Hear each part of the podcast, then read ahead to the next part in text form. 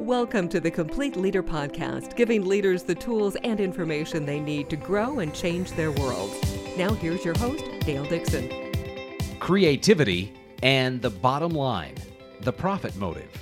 This is the Complete Leader Podcast. Everything you need to become a high performing leader. I'm your host, Dale Dixon, in studio today with Courtney Feider. She's a creative disruption strategist, a speaker, and leadership advisor with Price Associates. Courtney works with her clients to identify and shape new leaders, and it fills that growing leadership gap with creative next level thinkers. Courtney, great to have you with us today. Thank you. Good to be here. Uh, quick overview for folks who are just joining the podcast for the first time. Uh, you started out as an artist mm-hmm. and have transferred that knowledge, that skill, that talent to help leaders grow and businesses grow as a result. Right. What uh, what gets you out of bed in the morning? Oh, that's a good question. I really like to help one individual at a time and help them seize that creativity in themselves and then translate it to a bigger business. So, we're talking about creativity and the impact on the bottom line because, as we talked about in the most previous podcast, you run into people who say, I'm not creative, mm-hmm. and they like to tamp down that creative the creative juices, so to speak. Right. So I can imagine that there are some leaders out there who have that line of thinking and would say, uh, it's too squishy. Right. I don't see it on paper. Like. Yes. Right. So yeah. we're gonna we're gonna blast through the myth of that today. Yes. And why is it profitable for a business to have a focus on creativity? Well, there's some high level reasons and some high level things that immediately get improved in an organization. And creativity immediately improves culture and reputation for a company and the way they're perceived. It improves their retention of employees and good talent, especially young talent and rising talent. And it improves attention at work because people are genuinely feeling like they have autonomy and they have control or mastery and purpose over what they're doing at work. And so they, they want to be there. They're excited to be there. They feel like they own the work. Right. And then we're also seeing a lot of organizations in the modern workforce that are readdressing the idea of vertical versus horizontal leadership. And creativity encourages leadership across different levels of seniority and that conversation and using those talents in the right way.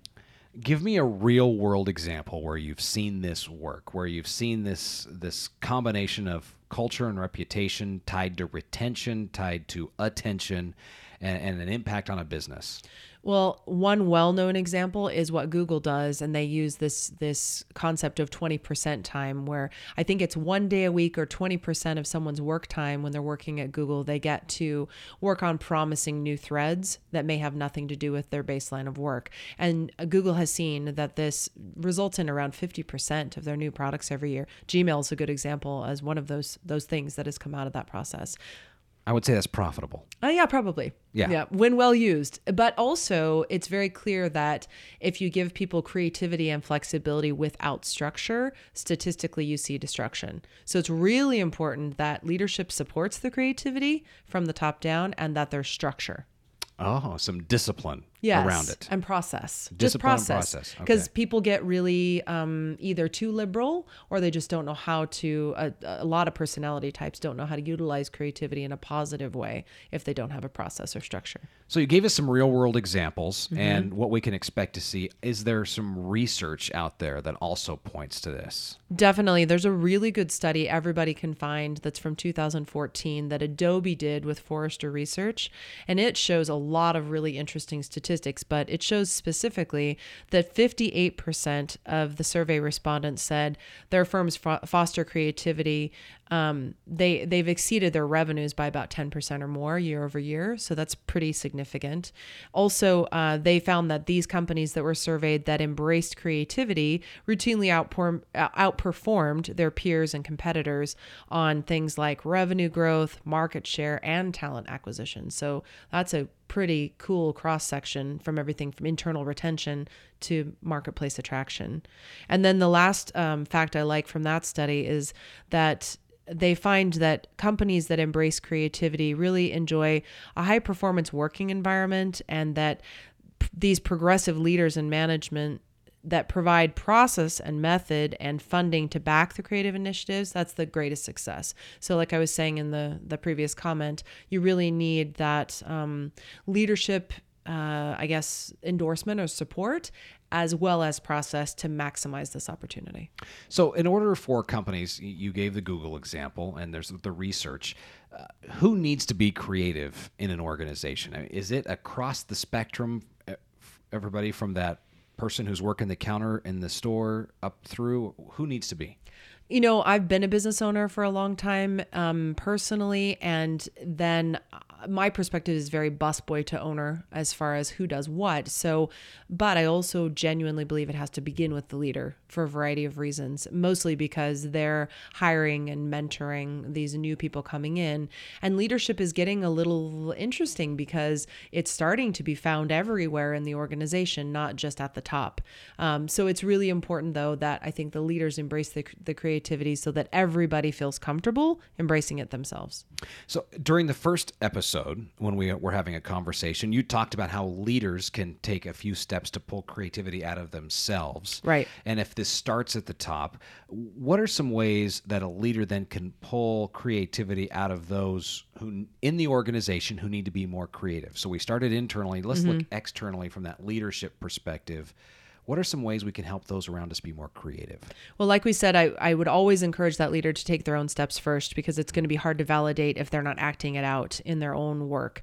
But also, um, the biggest thing is just to really support creativity in a literal way, put it on the business agenda, validate it, make it routine, and back it up with that process we were talking about. So make it loud and clear and make it consistent. What are some things you've seen happen that to illustrate that for the for the business owner who's saying or the leader who's saying, "Oh, okay, what does that look like?" Yeah, I think that when you address it on a regular basis, just like you would address any other agenda item, you're you're making it part of the business process. But um, one really important way to do that is really just to match a creative strategy or the way that you're putting it on the business agenda with your with your plan, your business plan, your strategy, and match it up with a return on investment oriented outcome, and watch that regularly. So the days of looking at your business plan or your marketing plan every 6 to 12 months are long gone. Yeah. It's really time to be looking at that every day, if not at least every 30, 60, 90 days and measuring your outcomes and how you're working against. So creativity is this broad concept, but at the same time it's it's you know, we're talking about it as a solid business objective. What are some of the disciplines that a business owner or a leader can put around this creativity concept and helping people be creative in the organization? I, I think that asking them to look at all levels of leadership and all people in the organization and ask them to assess their own creativity and really accepting suggestion and accepting leadership from all levels in the organization is already a creative initiative.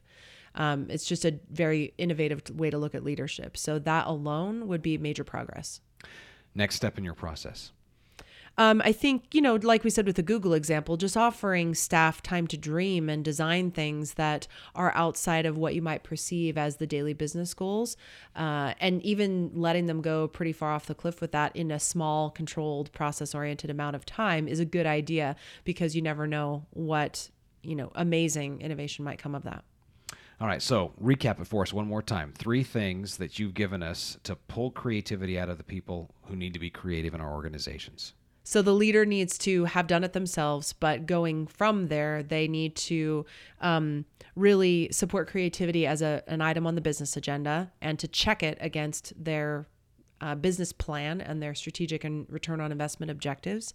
They need to look for creativity, innovation, and leadership skill within everybody in the organization and at all levels, and not to proceed so vertically as we may have in the past, to be more horizontal in their approach. And last but not least, let people go pretty far outside the box in a small, controlled amount of time and let them look for the weirdest, craziest solutions.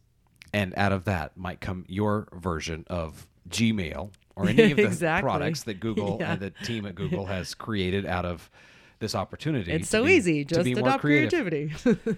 But at least set some time aside. I mean, that's what I Yeah. heard when you say, you know, Google sets aside 20, uh, allows people to set aside 20% of their time yeah. To devote to that. Definitely. I think a big part of it is just it's not adopting a massive shift all at once. It's just one step at a time. It's taking a step and another step and another step, just beginning the process. Courtney Feider with Price Associates. Folks want to reach out and, and talk to you. What's the best way to get a hold of you? Uh, the Price Associates website is a great way, and my contact information is there, but they can also find me on Instagram and Twitter as at Courtney Feider. And it's F E I D E R. Right. All right. And Price Associates, the website, price associates.com. The website, we'd love to see you there.